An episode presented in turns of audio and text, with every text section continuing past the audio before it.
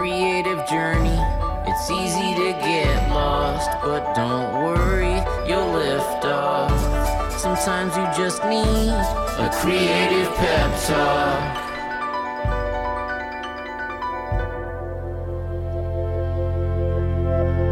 Hey, you're listening to Creative Pep Talk, a weekly podcast companion for your creative journey. I'm your host, Andy J. Pizza. I'm an illustrator for clients like Xbox, Lego, and the New York Times. And I make this show because, as someone who is neurodivergent, I know that for some of us, a thriving creative practice, carving out your own path as a creator, isn't just a nice to have, but it is a must for survival. So you might have a sense that in order to have the thriving creative practice that you want, that means connecting with new people. It means having more followers than you have and having true fans of your work that want to support and connect with your creative work on a deep level. But most of us find ourselves in places where no matter what we're doing, it just feels impossible to get any new followers or fans of the work that we do. And you're doing every single thing that you can imagine, everything that you see the people that have a huge, adoring fan base do, and it's just not working for you. Maybe you're even following all the Instagram reel trends and you're signed up to the alerts and you're following every latest thing that you can, and it's just not working. Well, what if the problem is that you're following every latest trend? Like, what if the problem is no one wants to follow someone who's just following everybody else? In this episode, I want to talk about how to get to that place where you have the relationship to a small but diehard group of super fans of your work. We're going to dive deep into that in just a second, but stick around to the end of the episode for an exercise called Flipping the Pyramid that will help you diagnose which part of your creative journey are you stuck in and what's keeping you from gaining traction with new fans. All right, let's go.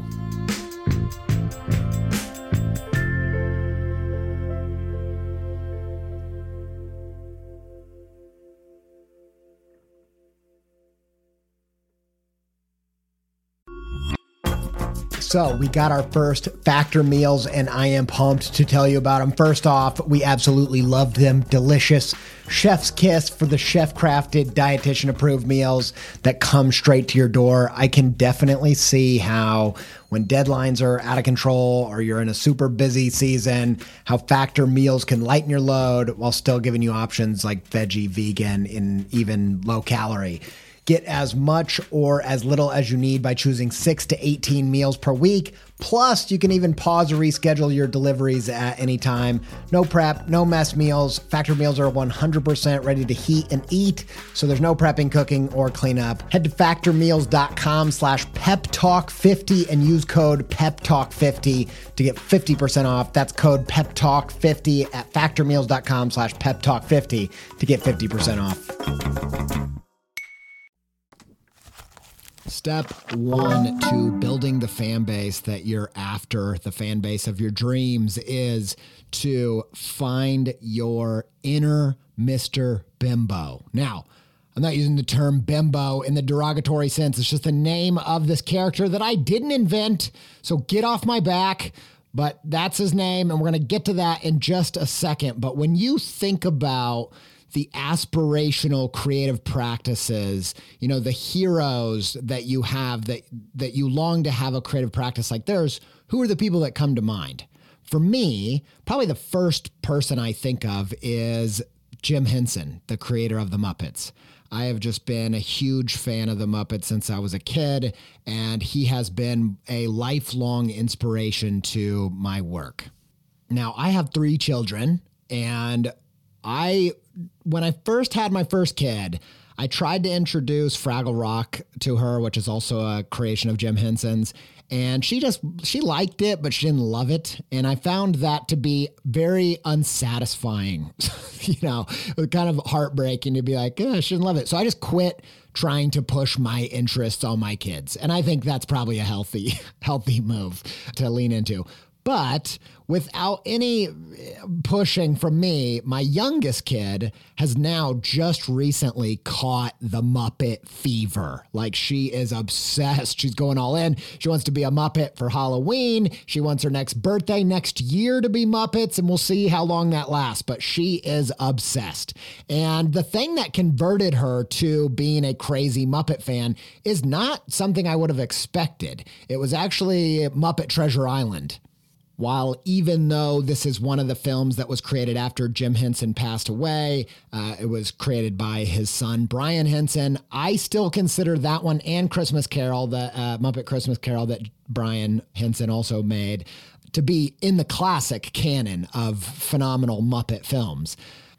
It's, of course, a retelling of the classic book Treasure Island, which I've never read. So all of my reference points comes from the classic film. Muppet Treasure Island. And if you haven't seen it, here's the basic story.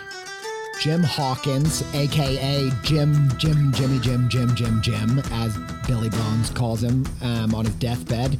Jim Hawkins is an orphan boy who comes into possession of a treasure map and wants to find the buried treasure because he needs an adventure to help him find himself. It's kind of like a coming of age kind of story where this person needs to grow up and find out who he is as Jimmy Jim Jim Jim Jim and he brings it to the son of a shipbuilder who ends up being a kind of crackpot who listens to the advice of a man called Mr. Bimbo who lives in his pointer finger. And that man also happens to not be a man, it's actually a bear. It's Fozzie the Bear. Fozzie the Bear. And he's got, he, he thinks there's a guy living in his pointer finger called Mr. Bimbo who he takes all of his um, advice and instruction from. And uh, at the direction of Mr. Bimbo, Fozzie gathers a crew and secures a ship for Jim and his friends to do this crazy treasure expedition. But oh no, turns out the man living in the bear's finger isn't the best at hiring the crew because he accidentally hires half of half of his crew is actually undercover secret pirates in disguise and the cook that he hires is actually the notorious pirate Long John Silver, played by none other than the legendary Tim Curry, who's, I mean, in my opinion, this is the performance of his lifetime. Um, and that's, that's saying stuff, Say, saying a lot. It might be kind of offensive to the other classic roles, but I mean, man, what, what a, I mean, that, he's such an incredible villain. He is, uh, he's got humanity and likability, and yet he's just evil, and it, it really hurts um, the moves that he makes. It's a it's a classic villain, and Long John cunningly befriends or pretends to befriend the orphan Jim Hawkins by encouraging him and and kind of being a father figure and telling him to forget about the compass that he inherited from his father and, and instead just sail by the stars and Long John actually steals the map and Jim's compass and ultimately the treasure.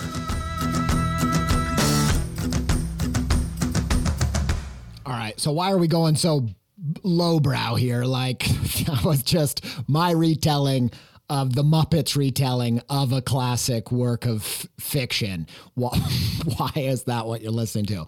I'll tell you why. Because it is a prime example of what we all long for. We all long to have people encounter our work and become like my youngest daughter became a super fan from one interaction with this body of work. And now she cannot get enough. She's all in. She will probably be, if she's anything like me, a Muppet fan, a Muppet super fan for the rest of her life. And I think we all long for that. Like, I think that's the call to creative adventure to make the kind of work that connects you with people on that level.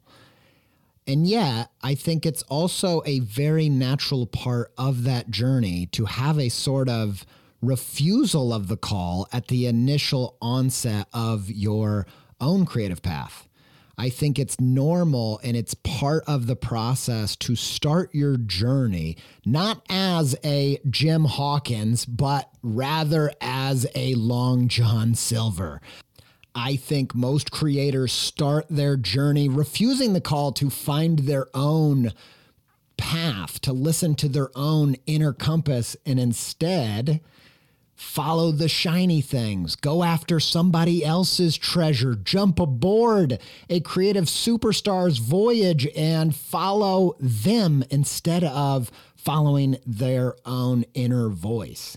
And if you're ever going to find your own way and become more than just a follower, you're going to have to quit following the next shiny thing and sailing by those creative stars maps and learn to listen to your own inner compass and tap into and follow your inner voice that points the way just like Fozzie's finger points the way, just like finding your own inner Mr. Bimbo. I've never read The Real Treasure Island, but I'm certain that it cannot have anything as brilliant as hiding the guide character. You know, every most stories have the guide, the Gandalf, the Yoda, the, you know, Moana's grandma. They have a character that is showing them the way. And I think in this movie, the guide, you might think it'd be Kermit right? Like he makes more sense uh, in this film, but I really think it's Fozzie. He's the one who teaches Jim to listen to his inner voice, no matter how nonsensical it may seem, no matter how much trouble it might get you into. It will bring you to the life changing adventure that you need, even if it means that this next adventure isn't going to get you the treasure that you want. And from the outside, hiring a crew of pirates and forsaking the treasure you're after seems kind of insane. And you probably wouldn't say yes to it at the start. But what if it's exactly the kind of project that you need to get in touch with who you are as a creator before you ever concern yourself with connecting with anybody else? Before you connect with anybody else, you have to connect with yourself. Why does anyone else want to listen to you and, and connect with your work and subscribe to your ideas if you don't subscribe to your ideas first? And so, as creators, it's easy to get too focused on the treasure, too focused on that outcome, and miss out on the creative adventure and the journey that you actually need first. So the first thing you need to do is quit following the creative stars and sailing by their maps and start listening to that inner voice, your own personal taste, your own compass that you've inherited as your birthright, your own gut feeling and voice, and tap into that thing and find your own inner Mr. Bimbo that'll point the way. And then step two is all about forgetting about the audience completely, at least for a period of time. Let's talk about that.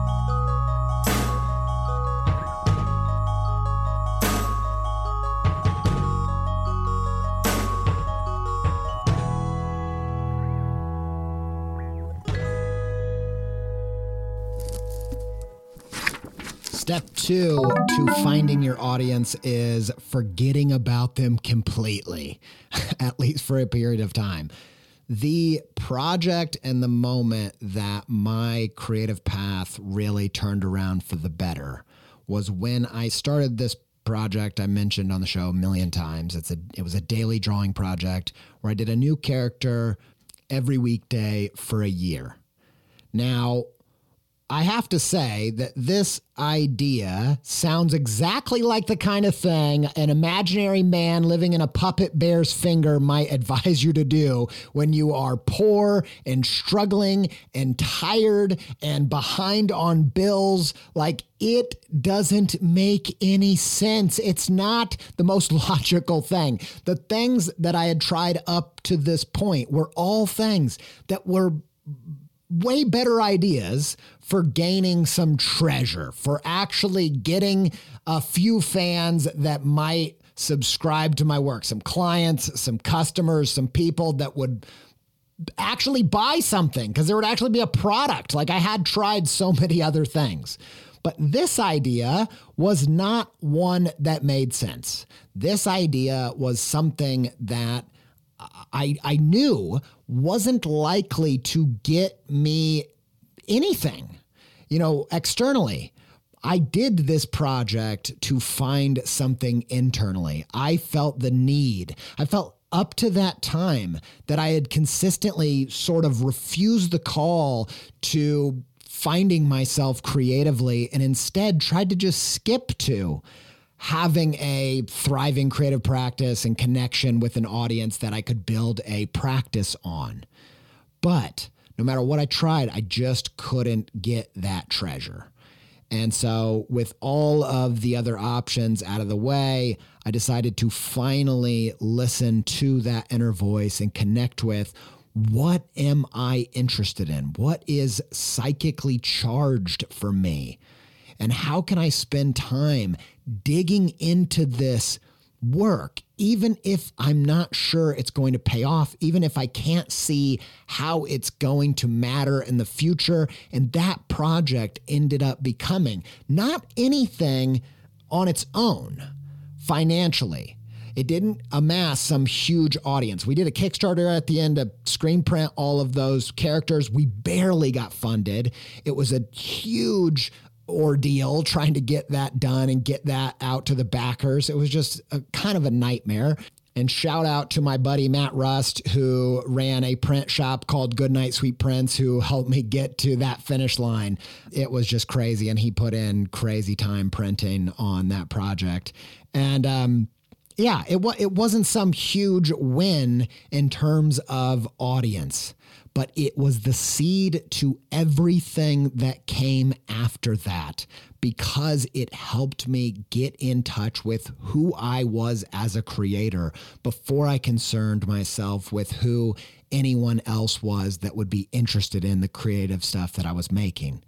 That project not only defined my style, but it also led to a at the end of digging into myself with that project, it evolved into something different called Invisible Things, which I talk about quite a bit because it's probably the most central project in my creative practice.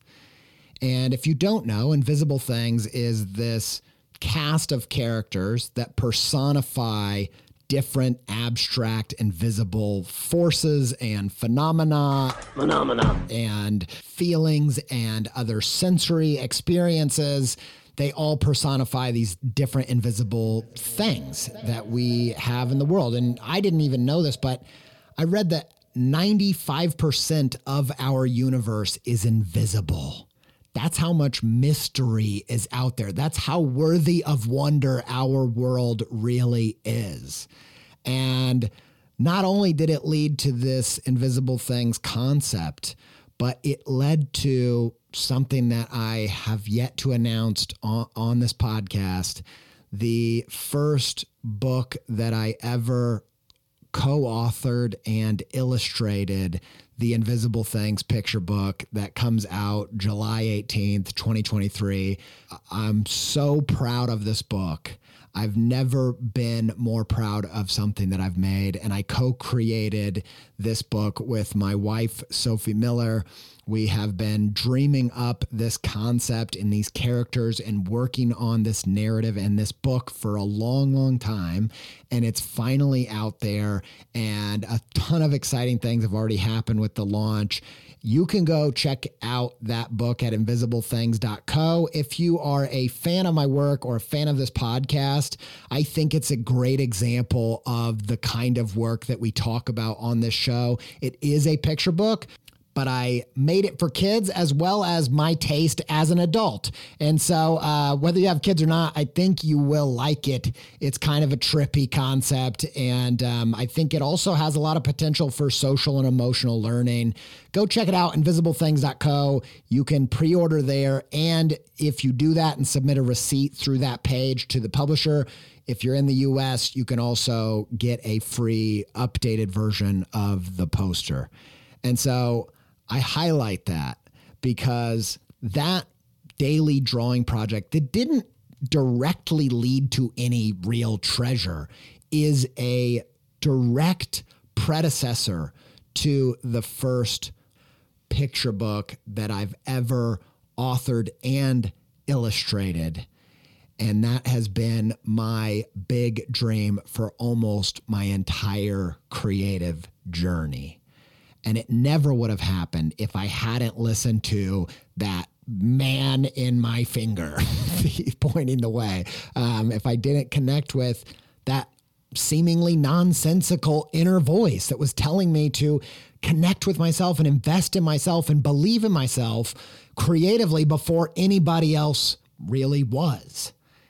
And I want to encourage you to forget about the treasure, forget about the audience, forget about the material things that might come from work that you make that connects with other people on a deep level and instead start concerning yourself with connecting with yourself on a deep level you know, that project helped me find myself as a creator. It, it, connected me to the scene of picture books and ultimately became Invisible Things, which online has already reached more people than anything that I've ever done. And we posted the new poster, and it just took a life of its own just this past couple weeks and reached 10 times the amount of followers that I have.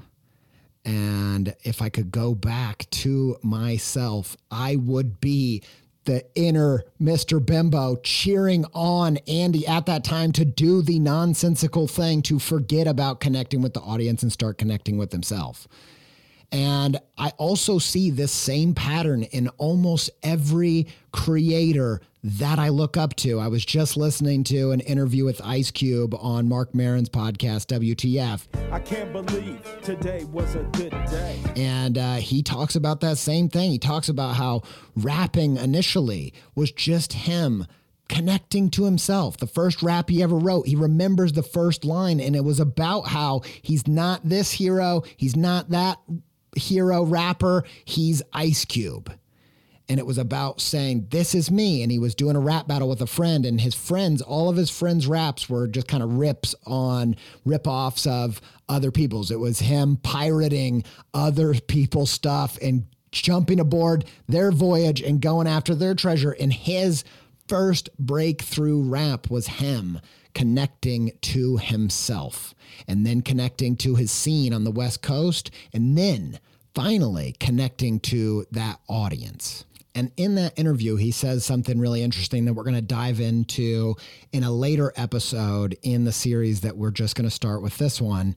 He talks about there comes a time when there is a shift that needs to happen where you are doing it for the audience. You're doing this to be in community with those people. And I think he's really onto something here that a lot of artists don't really respect or understand or ever get to. But I don't think he would have been the rapper in NWA and wrote the movie Friday and did all the crazy things that this guy's done. He just started his own sport, for goodness sakes, uh, which um, maybe we'll talk about later. But he wouldn't do all of those things None of that would have been possible if he hadn't first connected to himself. So the first thing you got to do is find that inner voice and impulse of what you're interested in and what you're about. Second thing you got to do is forsake all the other voices. And the third thing you got to do is you've got to flip the script upside down, flip the map upside down, and go completely backwards from the rest of the world. And I'll explain what I mean by that in just a second.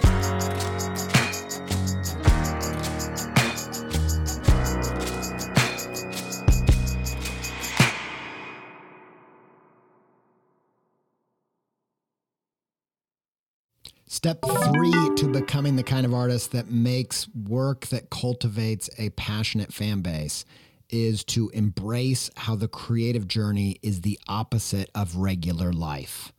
Of, you know, in order for it to be creative, it has to be completely different than your average journey. Now, when I first encountered Maslow's hierarchy of needs in the psychology class that I took in high school, I think I instantly felt like I think this is upside down. For a long time, I assumed that it was because I'm ADHD, and I felt like in order for me to thrive as a person, in order for me to survive, I was going to have to approach life the exact opposite as Maslow was saying. Now, there's multiple layers that I'm not going to mention here, but if you just go from the bottom to the top of how Maslow imagined that humans needed to progress in life. He would say, you need to take care of your basic needs first, of course, that makes tons of sense. Then you kind of move through social needs and then all the way up to self actualization. And I have always felt like I think it's my ADHD that means I feel like I had to start at the self. I had to start at like meaning and work through community and then ultimately to taking care of your basic business items, the tasks of everyday life. I couldn't jump to the tasks if I couldn't find the meaning in the social and the emotional and the personal. And so I always felt like it was kind of upside down. And so I also started to imagine that this applies to the creator. And I went out after I was planning to make this episode and did a little research to see if, like, I can't be the first person that thought of this. And I think if you're onto something, if there's some real truth to what you are getting at in your work, I think it's a good sign to see that other people have touched on the things that you're exploring. It tells you that, yeah, there's something here. And I found a couple different things. I saw this research paper, I think it was in 2009. Corin Saccocchi did this paper titled Spiritual Approach to Stress Stress Management at the Office and it was an upside down approach to Maslow's hierarchy of needs. Then I found another article, I believe this was 2012 by a musician named Gregory Simpson. Um, his site is called ultrasomething.com and he also had the same conclusion that in order for a creator to successfully reach their potential, they're going to have to approach this pyramid upside down. And I think this gets at why, when we live in the country we live in, when we live in the time that we live in, why it makes total sense that we would try to Long John Silver our way. Oh, yo ho ho, straight to creative success, straight to the treasure, baby, straight to meeting the physical needs first through our creativity, if that is the career that we chose. It makes tons of sense. It's been presented to us as step one from the get go.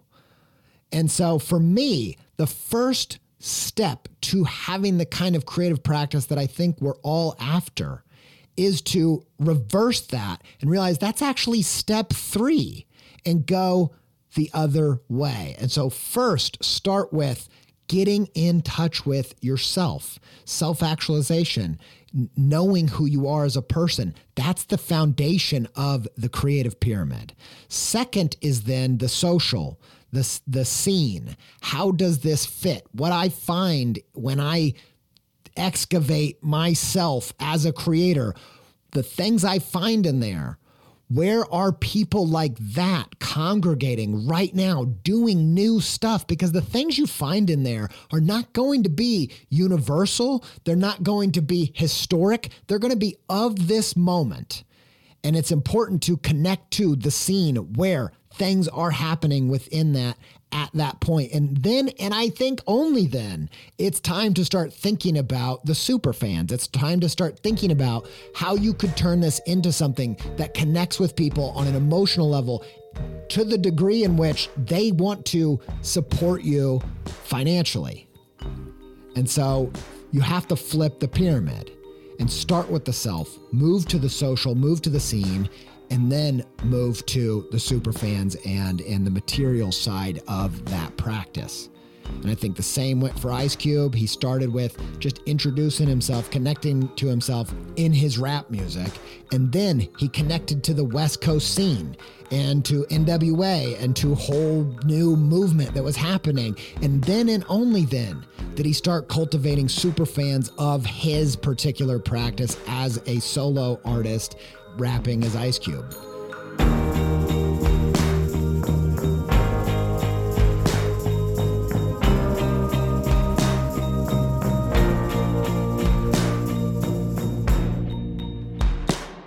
Okay, so your call to adventure, your creative call to adventure today, the action that you can take right now with this information to take a step forward on your own creative journey is the flip the pyramid exercise.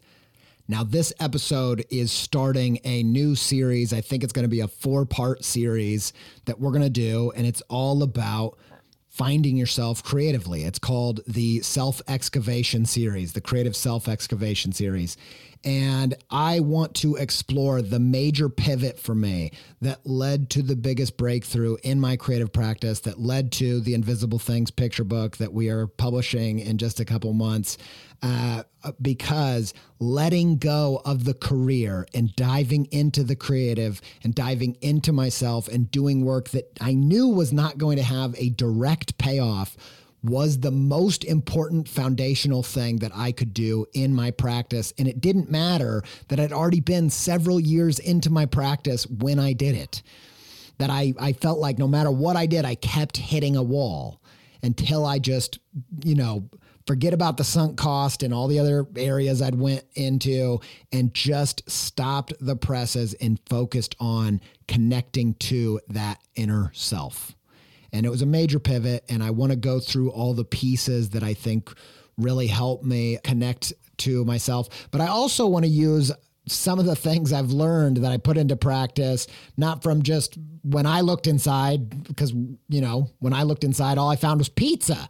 There's there's greater minds out there. A lot of the stuff that we're gonna explore is gonna take pages from the books of Joseph Campbell and the hero's journey, Carl Jung and his process of individuation, Mr. Bimbo, of course. We're gonna take some inspiration from him, and then artists like Ice Cube and you know Tim Curry and Charlie Brown and all kinds of uh, other creative things. Um, but here's what we're going to do today: we're going to flip the pyramid to help you find your place, find where you're stuck in building that practice that you're after. Maybe with the regular version of the pyramid, you thought you're stuck in step one, the material wealth, like meeting your needs with your career as a creator by getting fans of the practice. That's essential to do that. But if you flipped that board game around and saw that that was actually the last step and that was step three, what step would you really be on? And so we're going to just work through a little flow chart. And so the three stages are finding self finding the scene, and then finding the super fans. And here's how we're going to work through it. All right, so Maslow's upside down flow chart is what we're working through. Number one, the first question is Have you ever found your sense of self? Any sense of self? You know, it's not like I'm like, I've achieved self knowledge. Like, no, uh, we change all the time. And uh, really, it's just about starting to get a sense of it. Have you ever really had a sense of it in your creative work? If the answer is no, then you are stuck on step one and you need to do the self excavation project and the things we're going to talk about in the coming weeks. And um, for some of you, these are going to be reminders to get back in touch with yourself. And for some of you, it's going to be the first time that you've ever had the courage to look in the mirror and reflect in that way and get personal in your creative work. And that's really exciting. Okay, so first question is Have you ever found any sense of yourself? If the answer is no, you're stuck on step one. If you say yes, the next question is Are you still that person? That sense of self that you had, was that something that happened 10, 15 years ago? Well, if that's true, then you might not be the same person that you were when you did that work. This process is a cyclical process. You know, we had Sophie, my wife, on, who's a textile artist, on episode 400, and she was talking about how she went to college for embroidery and, and fine art textiles. And when she got out of school, we decided to have kids. And then after the all the kids got into school, she's thought, I- I'm going to go pick up my creative practice again. And she thought like I should be 10 years ahead of where I was. I should be able to just slot right back into my practice. But she realized that she's not the same person she was when she left that practice. And she actually had to start back at who am I? And do that first rung of the ladder. And Ice Cube did the same. His first work was about building an identity. For me, it was the same. And even recently, I've found new levels of like, oh, I'm back in that place where I'm not the same person I was when I started this podcast, when I started the daily drawing project, when I started wanting to be an illustrator in the first place. And so there are some ways in which part of my journey, I'm back at step one. And so this is a cyclical process. You're going to have to do it over and over again. And so are you still the person that you knew when you had that sense of self? If you are the same person, you can move on to step two and defining your scene. But if you're not, you are still in step one and you need to do creative work that's not self expression, but self excavation that we're going to talk about in the coming weeks. Okay, if you are the same person that you were when you when you found some of this sense of self, then you can move on to step 2. You can go into finding your scene. That's what you need to do. You need to find who you are relating to and excited about right now. So, the next question is Do you have a very clear sense of the scene that you're a part of in this moment? And I can't stress that enough. Probably after we do the self excavation series, we we might even jump straight into the scene series. Uh, and, and we can get into that. But I think it's incredibly important to mention that the scene has to be something that is happening in this moment. And if you're not connected, and I mean like on a personal level with someone else, at least one other person that is part of that scene or trying to be part of that scene, that is your objective in step two okay, if you say I I know who I am, I know my scene, you can move on to step 3 and you can start strengthening your connection to super fans and start getting to a little bit of that treasure. And uh, and you're ready for an adventure where there actually is treasure at the end of that voyage. But everybody else, what would it look like to say yes to that inner voice, living in your pointer finger, pointing the way to the adventure that will not give you what you want in terms of the treasure of connecting with your audience. But it will give you what you need, which is connecting to yourself. And that will form the base of your creative practice. It will form the base of your pyramid. That sense of self, everything else is built on that. And if that's you, stay tuned for the coming weeks. We're going to do a whole series about the, the creative self excavation that's necessary to build that foundation. The next episode in the series is going to be all about the first part of that process where we're going to dig into the psychically charged images and stories that can give us a hint at who we are as creators. So stay tuned for that.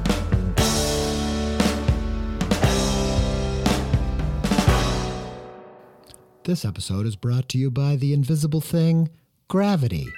Gravity, keeping you grounded. That's what we're talking about. The foundation, getting grounded in yourself as a creator. For the coming weeks, we are going to have a different invisible thing that we highlight at the end of every episode.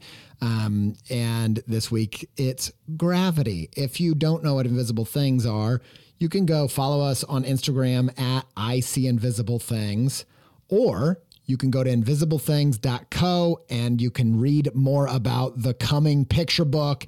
And in the next few weeks, while it's still on pre order, if you buy it, then you can submit your receipt on that page to the publisher and you will get a free updated brand spanking new 16 by 20 poster with new characters and updated versions of the old characters.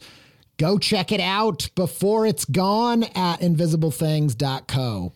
I also want to thank everyone who has already shared the book and pre ordered the books. We've been keeping track of all of that. It's been really, really exciting. If you have been looking for ways to support the show and support my creative practice, this is the best way that you can do that.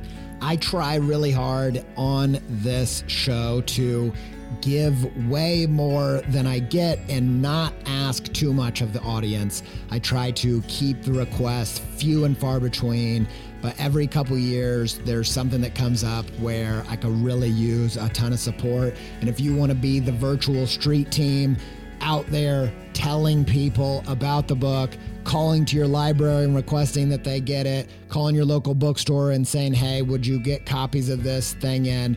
It would mean the world to me. If you do that, send me an email and let me know at hi at andyjpizza.com. I would love to thank you.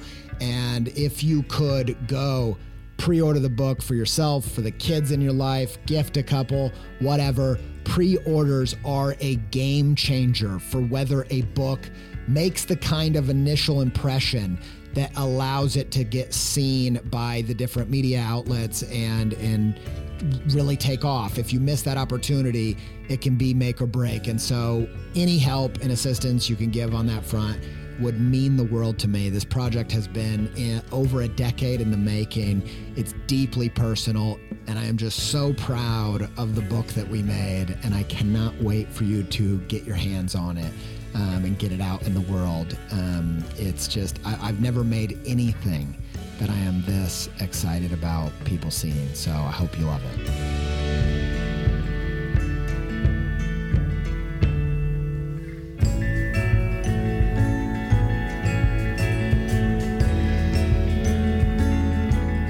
Huge thanks to the band Why? and Yoni Wolf uh, for our soundtrack and theme music. Uh, This week, I couldn't even believe it that Yoni was involved in a project. Yoni is probably my favorite musician. He's just someone who has made music that has that's just so specific to my experience and my taste. And uh, I fell in love with his music and his band's music when I was in college, just became completely obsessed. And then was lucky enough to get to work with him and, and license some music for the podcast and, and commission a jingle and all that. Um, it's been a dream come true. But then I just saw this week that he is involved in a project with my favorite comedian of all time, which is James Acaster. Um, they just launched a project called Temps. T E M P S. Go check it out. I've been enjoying my first couple listens to uh, some of the songs. Um, Yoni's on two of the songs. Um, very, very cool stuff. I thought that was just um, a heck of a coincidence. It was it made me feel like life's a simulation. How how is this possible? Um, anyway, go check it out. Temps. And uh, thanks to Connor Jones of Pending Beautiful for editing the show and for sound design. Huge thanks to Ryan Appleton, Katie Chandler, and of course Sophie Miller for content and podcast assistance of all sorts and kinds. And until we speak again, stay pepped up.